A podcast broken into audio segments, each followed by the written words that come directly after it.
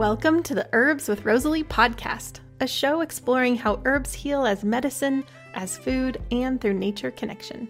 I'm your host, Rosalee de la Forêt. I'm an herbalist teacher and the best selling author of the books Alchemy of Herbs and Wild Remedies. I created this podcast to share trusted herbal wisdom so that you can get the best results when relying on herbs for your health. I love offering up practical knowledge to help you dive deeper into the world of medicinal plants and seasonal living. My goal is that you'll walk away from each episode feeling inspired to start working with herbs in your everyday life. Each episode of the podcast is available on my Herbs with Rosalee YouTube channel, as well as your favorite podcast app. Transcripts and recipes for each episode can be found at herbswithrosaleepodcast.com. To get the latest news as well as fun bonuses, be sure to sign up for my weekly herbal newsletter. Okay, grab your cup of tea. Let's dive in. I'm so excited to share this episode with you. Benjamin Pixie is a beekeeper and herbalist who has a lot of beautiful insights to share. He's also my neighbor who lives just up the road. Benjamin has been a treatment free, bee centric, sustainable beekeeper since 2007. He is mead maker at Pixie Mead and distiller of honey spirits at Spirit of the Hive. He's a founding member of the Skalitude Pollinator Sanctuary and the Skalitude community. Well, welcome to the show, Benjamin. Thank you. It's a pleasure to join. Oh, good. Yeah. So you're my neighbor. And yeah. I was thinking about it because I was actually walking towards your place today. We were just talking. We have this beautiful sunny day today, and the plow had just come through and gotten kind of this, you know, the snow and everything removed. So I went on a walk and was walking towards your place, and you will definitely win the prize for the closest interview. you know, just last month I interviewed Olatukumba, who was in Kenya at the time, and I've interviewed Henriette in Finland. So we have some like long distance winners there, but this is, I mean, you're two, three miles from me. So very, very yeah. close. And and just this kind of crazy coincidence to have this wonderful apiarist, mead maker, and herbalist just up the road. So super excited to have you here. Thank you. It's good to be here. So I always like to start with hearing how you got on the path. And because we're going to be talking about bee medicine, I would love to hear your path as an herbalist and also your path with the bees, too, and just kind of how that all led together. Awesome. So I was born in Arizona and raised in the suburbs, and I didn't have much interaction with plants, and I didn't really think I liked them. And mm. I rejected a lot of my upbringing and chose a life closer to the wild and to nature. And I left home when I was pretty young. I left home for mm-hmm. good right after I turned 15 and started traveling and living closer to nature. And that led me to supporting an occupation camp put on by the American Indian Movement as a collaboration between five tribes on the Colorado River Native Nations Alliance, they called themselves, and they were fighting a nuclear waste dump that a company called US Ecology was attempting to put on Mojave sacred land over an aquifer that led into the the Colorado River. And they mm. started an occupation camp. This was in 1998 or 99. And put a call out welcoming non-native supporters to help them protect the land and i went out there and lived on in the mojave desert with ward churchill and members of the native american church and the american indian movements helping protect that land and tending a sacred fire that had been fed with prayers and tobacco since the occupation of wounded knee in the 70s and it was a life-changing experience. And while i was out there i got sick and there was a Dene medicine man named Curly who told me to go out and heal me. And I didn't know how to ask the desert to heal me. And so I walked around for hours. And eventually I felt this plant calling to me. And I sat with it and felt the magic of its emerald green leaves just singing to me. And after spending quite a bit of time together, I felt called to harvest some leaves and make some tea with them. And when I got back and brewed the tea, it was the most god awful thing I'd ever tasted. It was waxy and made me want to gag, and I felt better. And that was my introduction to the plant medicine world. That was silk bush, the chaparral, Hediondilla, Gobernadora Larrea tridentata is her Latin name.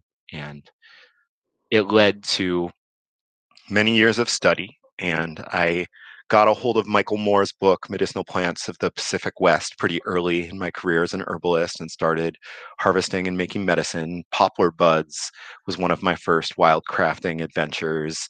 And it's been a couple years of reading that book from cover to cover and being like, I'm still learning things that inspired me to want to study with Michael Moore. So I attended the Southwest School of Botanical Medicine in 2004 and studied with Michael and had studied some elder at named Subiyay Bruce Miller, the Tuaduk tribe on the Olympic Peninsula, and also with Elise Krohn, and worked for the tribe over there. And that's a bit of my background as an herbalist. The I came to the bees through through mead, through honey wine. I made my first honey wine when I wasn't old enough to to buy it, and I it was a fireweed honey mead, and I ended up sharing it with friends up in the Cascade Mountains near where the bees had made that honey, and I felt myself as the messenger of this golden, bubbling, sweet spirit of delight, and I liked it. And so I just dove in really deep and I started making a lot of mead and wild crafting herbs and making infused honeys. And that led to me work trading with beekeepers in exchange for honey and then catching my first swarm in 2006. And once I got my hands on the bees and started looking at them and feeling their magic, it that was the beginning and the next year, I, I started the Pixie Honey Company and got 40 colonies. And it, I'll probably keep bees until I die.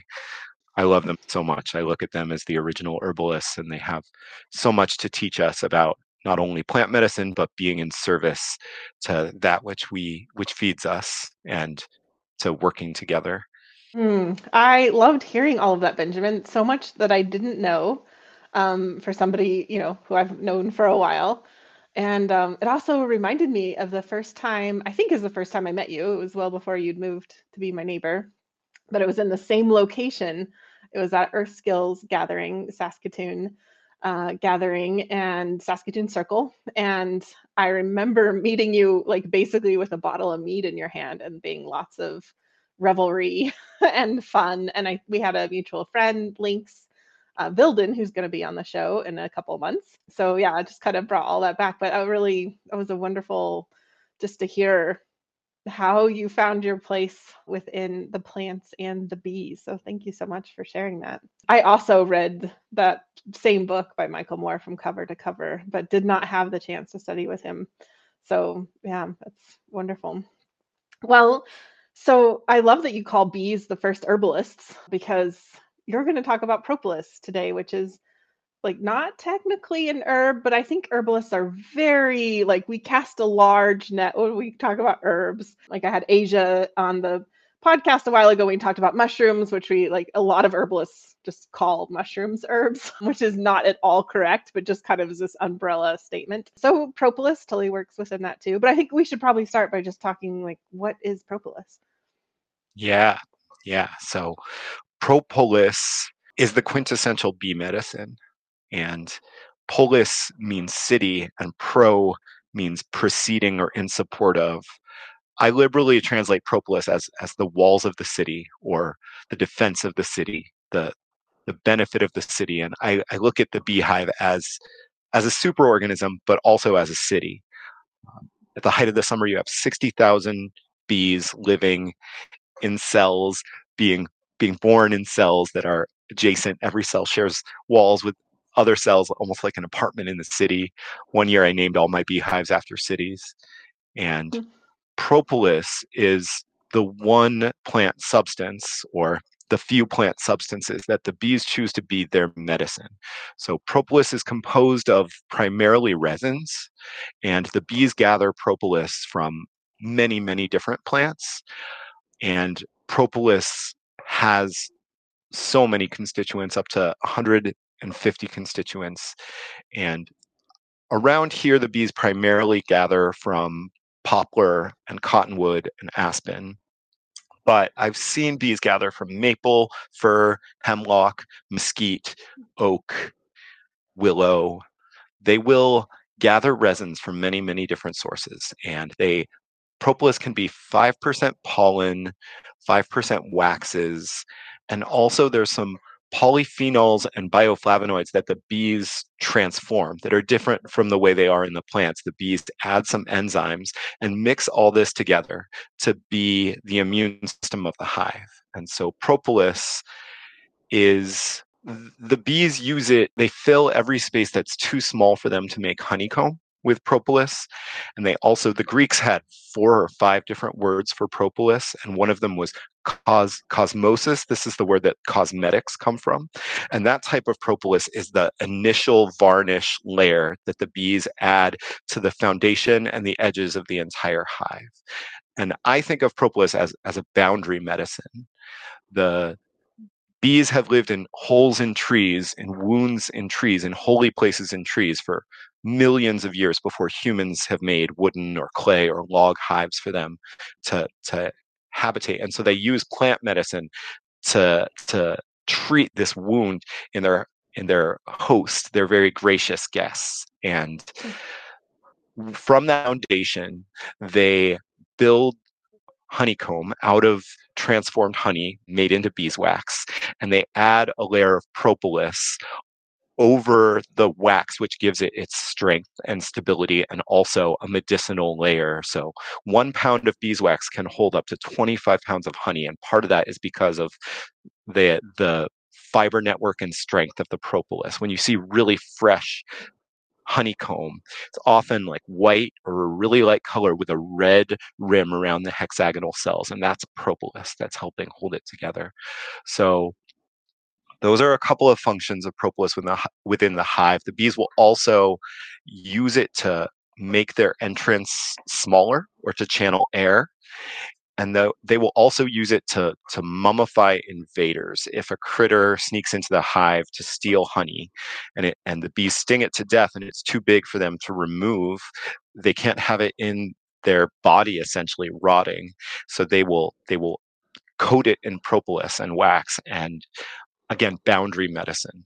You know, propolis is for the beehive the the glue that holds everything together, but also this concentration of plant immune systems that the bees collaborate on because they do add their own enzymes which transform the plant plant secretions to become this synthesis that is like nothing else in the world really wow i feel like i just learned like countless things that i did not know before that is so fascinating just about propolis and i love that that's one of the amazing things that bees make that we then get to work with. Yeah, so fascinating. And so you mentioned that bees, there's like like propolis, there's a lot of resin there. So it's mostly you mentioned there was pollens and stuff. It's mostly resins. It's a very sticky, dense substance. I'm totally just personally curious. You mentioned a lot of trees that they might harvest those resins from. Have you ever seen them harvesting from ponderosa pine? Because we live with a lot of ponderosa pines here.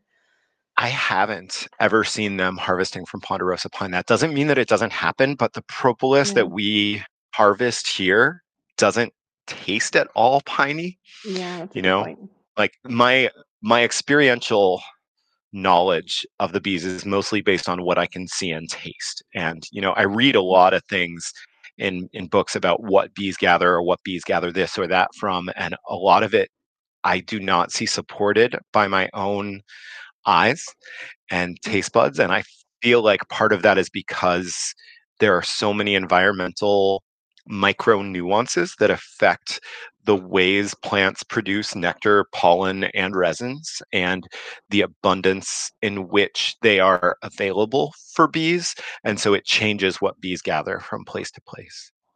Mm, that makes sense. Oh, and I love there's all the different layers that we get to learn from the bees in that regard. Well, I'm curious now that we have a sense of what propolis is. how do you like to work with propolis as medicine? Yeah, every way that I can. when I harvest propolis, it's usually scraping the edges of the hive when I'm doing hive inspections during the height of the summer. From from spring to fall, when I'm opening the hives, if they're abundant and growing and they have resources, I will scrape some of the the glue that holds the lid down and gather that. This year I did all of my honey extracting in one day for about 100 colonies. I used a friend's setup, and that day I laid out a tarp and scraped all the boxes while the frames were moving through the extracting machine and got all the propolis from the edges. And I harvested about five pounds of propolis that day, which is it's a lot. It takes a lot. I was reading the average that a hive produces in a year is about four to eight ounces. And you know sometimes our hives will produce more because we give them more space in between the frames we'll put nine frames in a 10 frame box so that they can draw them out more and often when i'm harvesting propolis for them more often throughout the year i notice that the bees are not going to go without it so they'll send out less nectar foragers and more foragers for propolis and that way the the propolis supply in the hive is still there but i think of it as a way that i can increase the bees dosage, if you will. They're not necessarily mm. imbibing the propolis, but they're spending more time making it and more time interacting their bodies with the plant's immune systems. And so, you know, Donna Chesner, Michael Moore's partner, when when colony collapse disorder was first identified, and I, I called her to ask her like, what should I do for the bees? She was like, I wish we could get them to eat their own propolis because it's mm. such an amazing immune stimulant, antiviral, antibacterial, boundary medicine.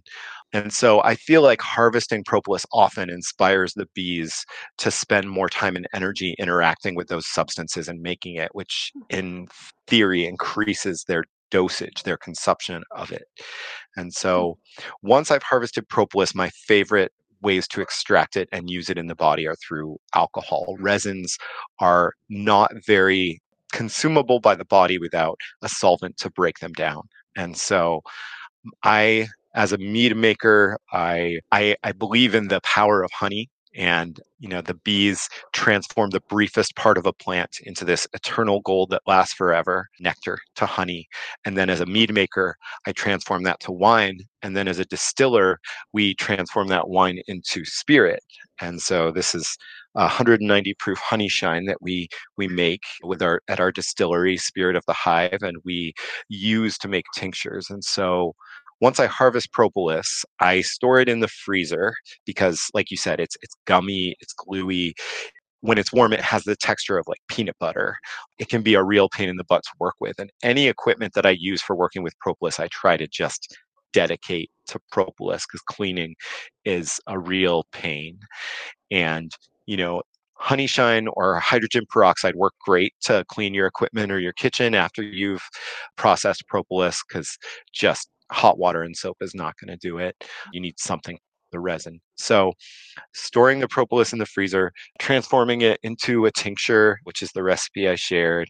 And we also make throat spray and propolis honey liqueur that we also have on our website, which is a delicious and magical three part extract. We do a tincture, an infused honey, and a tea of the propolis, combine them all together to make a 25% alcohol preparation that is sweet and is a honey based alchemical extract that carries the propolis to you in a way that's that's less intense than the tincture.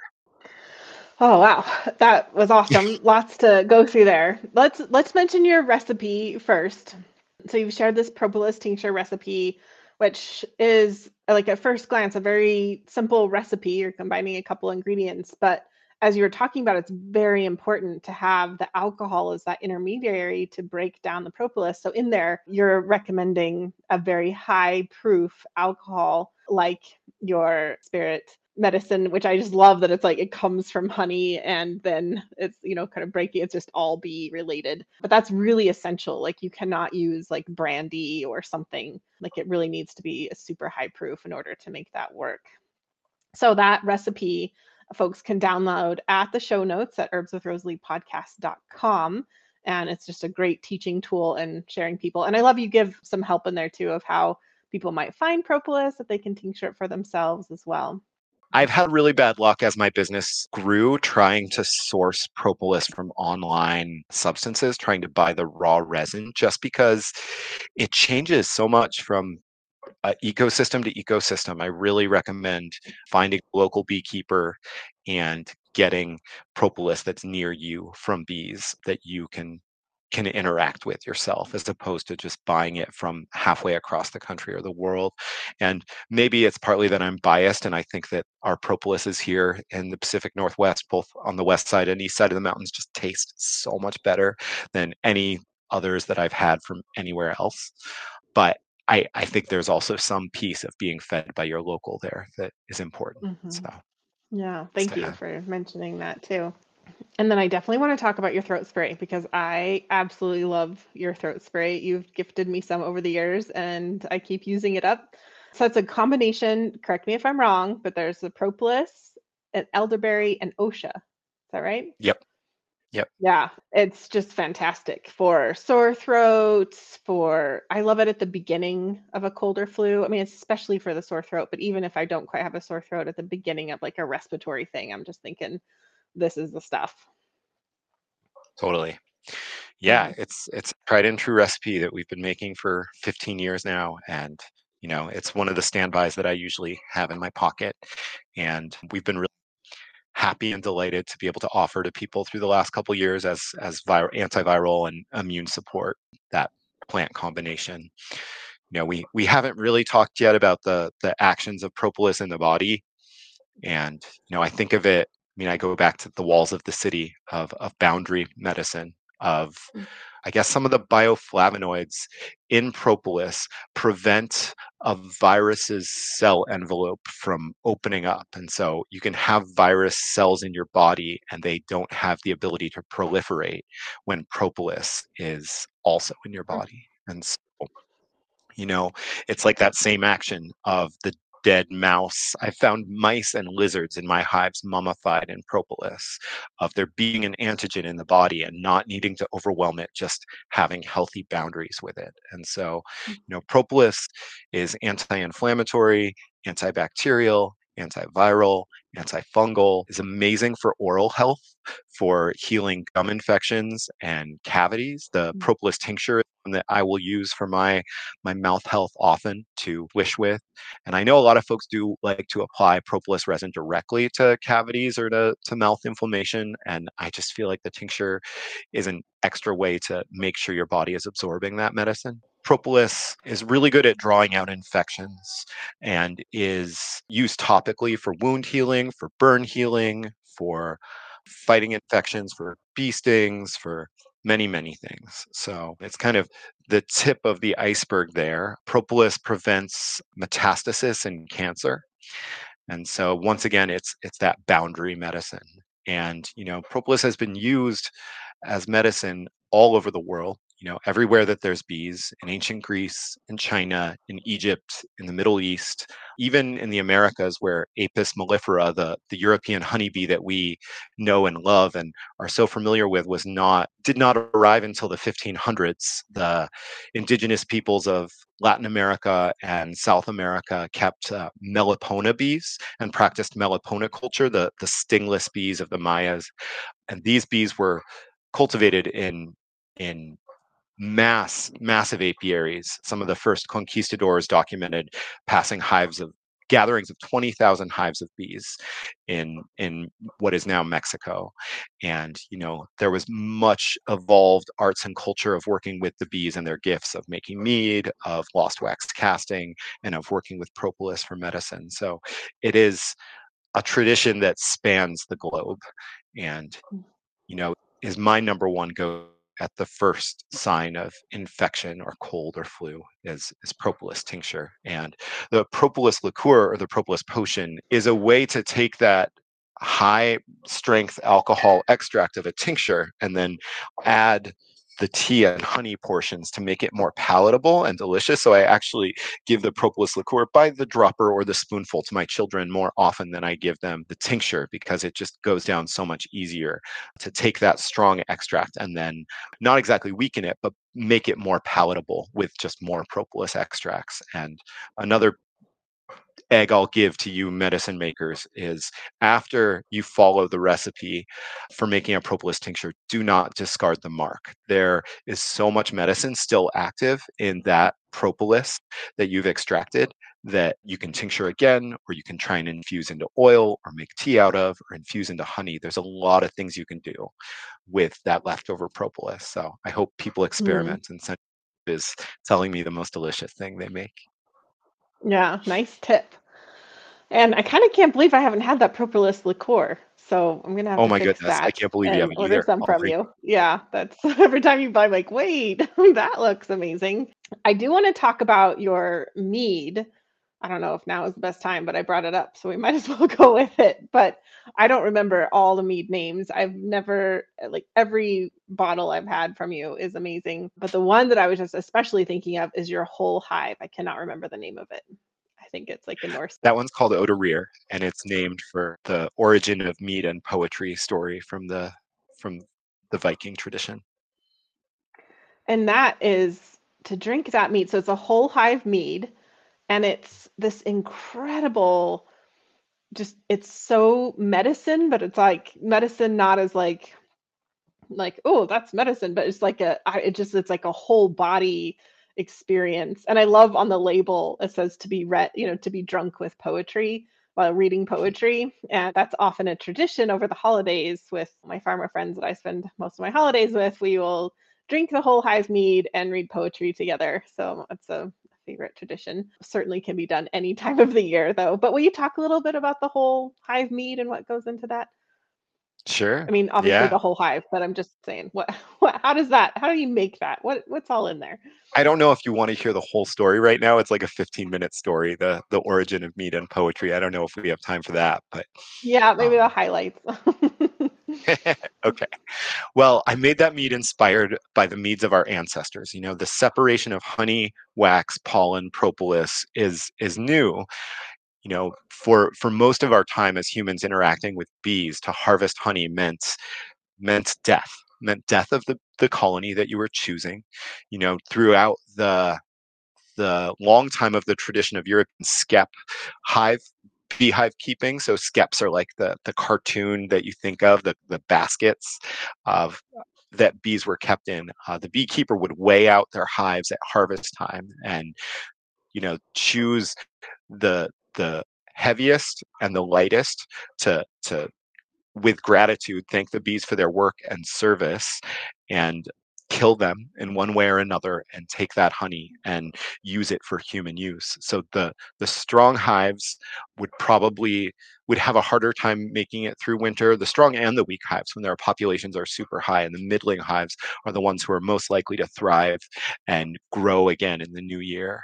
And so you know that that act would then involve the pressing of the wax and the propolis and the pollen and everything going into the honey that is is harvested. And you know there are a few times where i have made mead with colonies that i cut out of walls and actually you know took living bees and comb and thanked them for their lives and immersed them in a pot of boiling water. And you know watch the wax melt and stir it all up and you can in those meads i would strain out the the wax and the dead bees and then add yeast and um, you could taste the venom in those meads and we did recently purchase a tool for harvesting bee venom without killing the bees. And so we are going to be experimenting this next year with bee venom as a medicine and as an ingredient into meads and spirits. And so I'm excited about that. But at this point, our, our whole hive mead has bee pollen, propolis, and royal jelly that we harvest from our bees.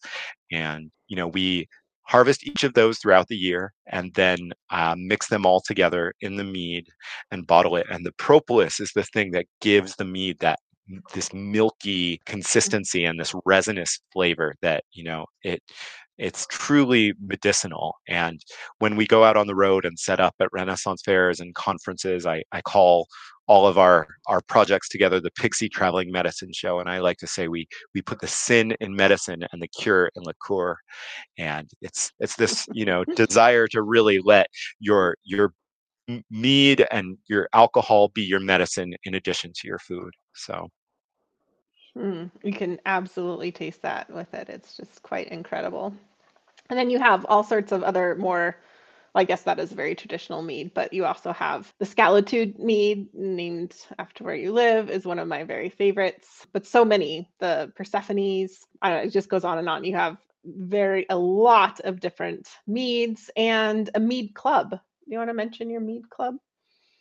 Sure, yeah. We we offer both quarterly and monthly options for joining our mead club, and it's the most economical way to get our meads shipped to you four times a year or once a month. And there's three different levels. There's like three bottles, six bottles, and 12 bottles. So definitely recommend folks check it out on our website, Pixie Mead, and join our our mailing list over there to to learn more and get updates about when we're going on the road and new stuff that we're offering. So great. And that's pixiemead.com.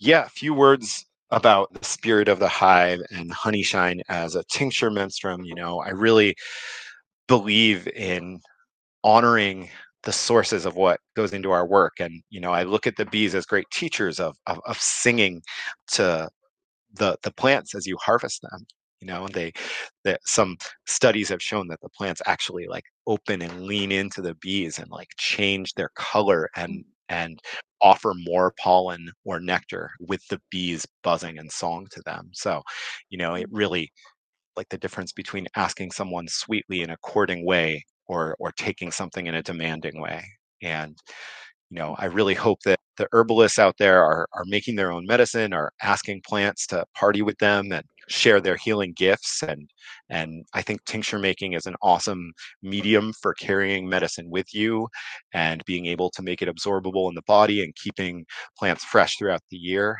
and to go through that process and then chop up a plant and tincture it in a menstruum or an alcohol made from grain alcohol is most of the time supporting monoculture, which is the very death and destruction of the wild gardens that our medicinal plants, our wild medicinal plants need to thrive. And so, you know, I'm really honored to to produce Honeyshine, to produce an alternative to monoculture ethanol that herbalists can use to concentrate the energy of fertility, fecundity, diversity, abundance that the bees tend and concentrate in the form of honey versus the the habitat loss and destruction that is concentrated in most Everclear that you can buy on store shelves. Yeah. So I used to make all of my tinctures pretty much with Everclear because that was the most like economical thing because you want the high proof and then you can, you know, then you can decide what your end of alcohol proof is, dilute it with water. So, but it's been years now since I've done that and I'm so grateful to be able to use the spirit of the hive alcohol because like you're saying, you know, if I'm really caring so much about how my herbs are sourced and how they're grown and wanting to contribute to this beautiful earth and not just take from it, then that our alcohol we use is just so important. So just reiterating what you said and just want to speak. Yeah, I used to use Everclear, but now that's just not something I would choose to do now that we have such wonderful alternatives. And I'll put this in the show notes, but I do have a bitters recipe that I specifically created and wrote for the Spirit of the Hive medicine as a tincture. So I'll share uh, with that as well. And how can people find the Spirit of the Hive medicines? Yeah, so we have a website, Hillary. It's spiritofthehive.buzz.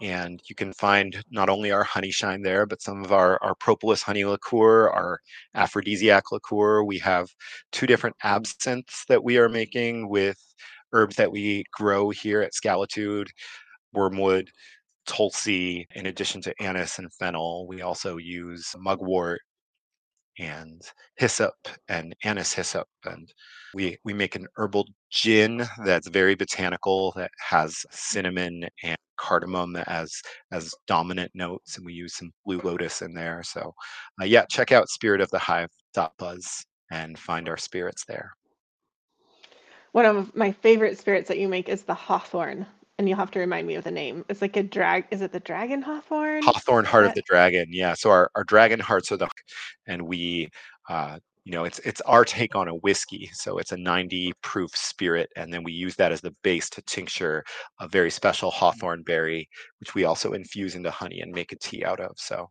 the mm. hawthorn heart of the dragon. It's on my list to make more got a bucket Mm. of like nectar that's frozen outside that's waiting for the thaw. Yeah, nice. Yeah, and I've had so many. They're all delicious. The Tulsi potion is quite good, and yeah, everything has been absolutely delicious.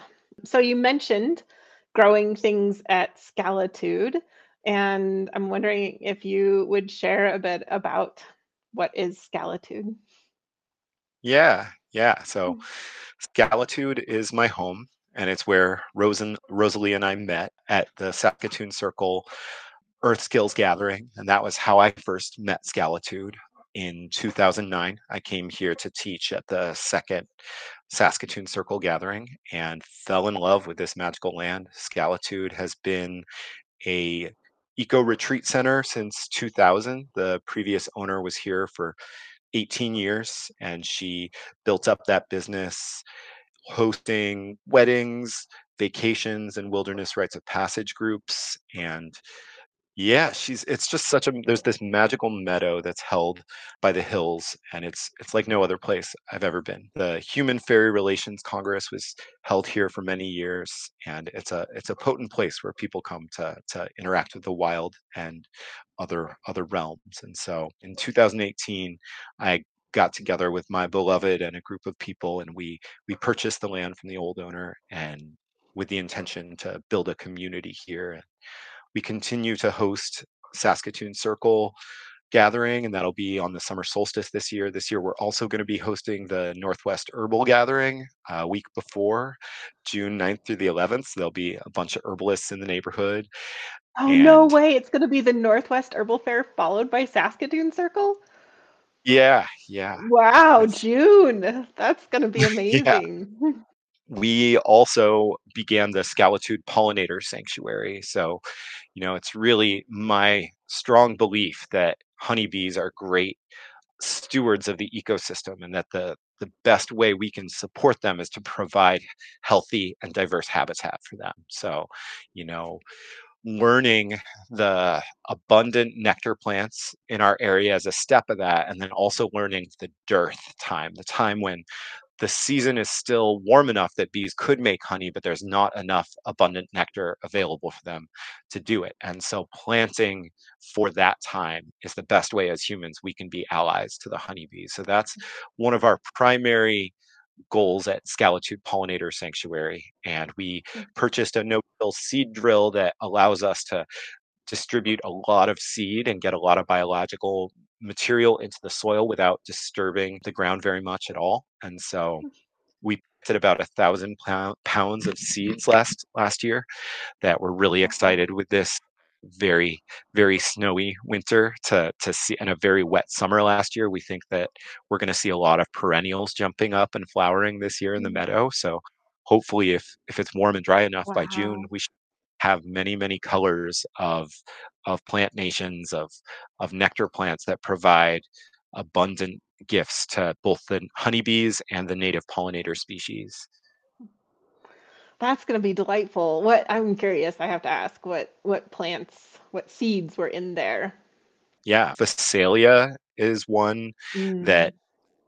Flowers that's doing really great. Sainfoin is one that we planted first, I think, three years ago, and our we've got about an acre and a half of sainfoin that's really established that is an alfalfa relative and makes pink flowers. Mustard, borage, catnip, alfalfa.